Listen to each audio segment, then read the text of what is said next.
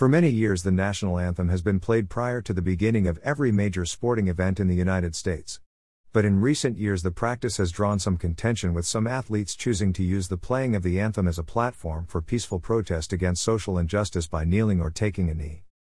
The protests drew so much controversy that some television networks refused to air the playing of the anthem. There have even been cases where the playing of the anthem was eliminated altogether in order to prevent players from using for protest.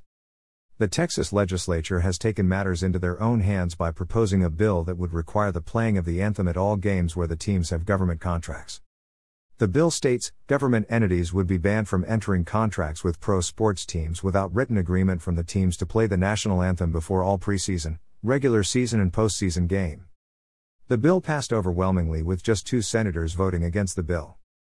The bill was proposed after the NBA Dallas Mavericks announced that they would not be playing the national anthem prior to the playing of games. 13 games had been played before anyone noticed the practice. Mavericks owner Mark Cuban has complied with the proposed bill and spoke on the bill saying, We respect and always have respected the passion people have for the anthem in our country. But we also loudly hear the voices of those who feel that the anthem does not represent them. We feel that their voices need to be respected and heard, because they have not been. He added, Going forward, our hope is that people will take the same passion they have for this issue and apply the same amount of energy to listen to those who feel differently from them.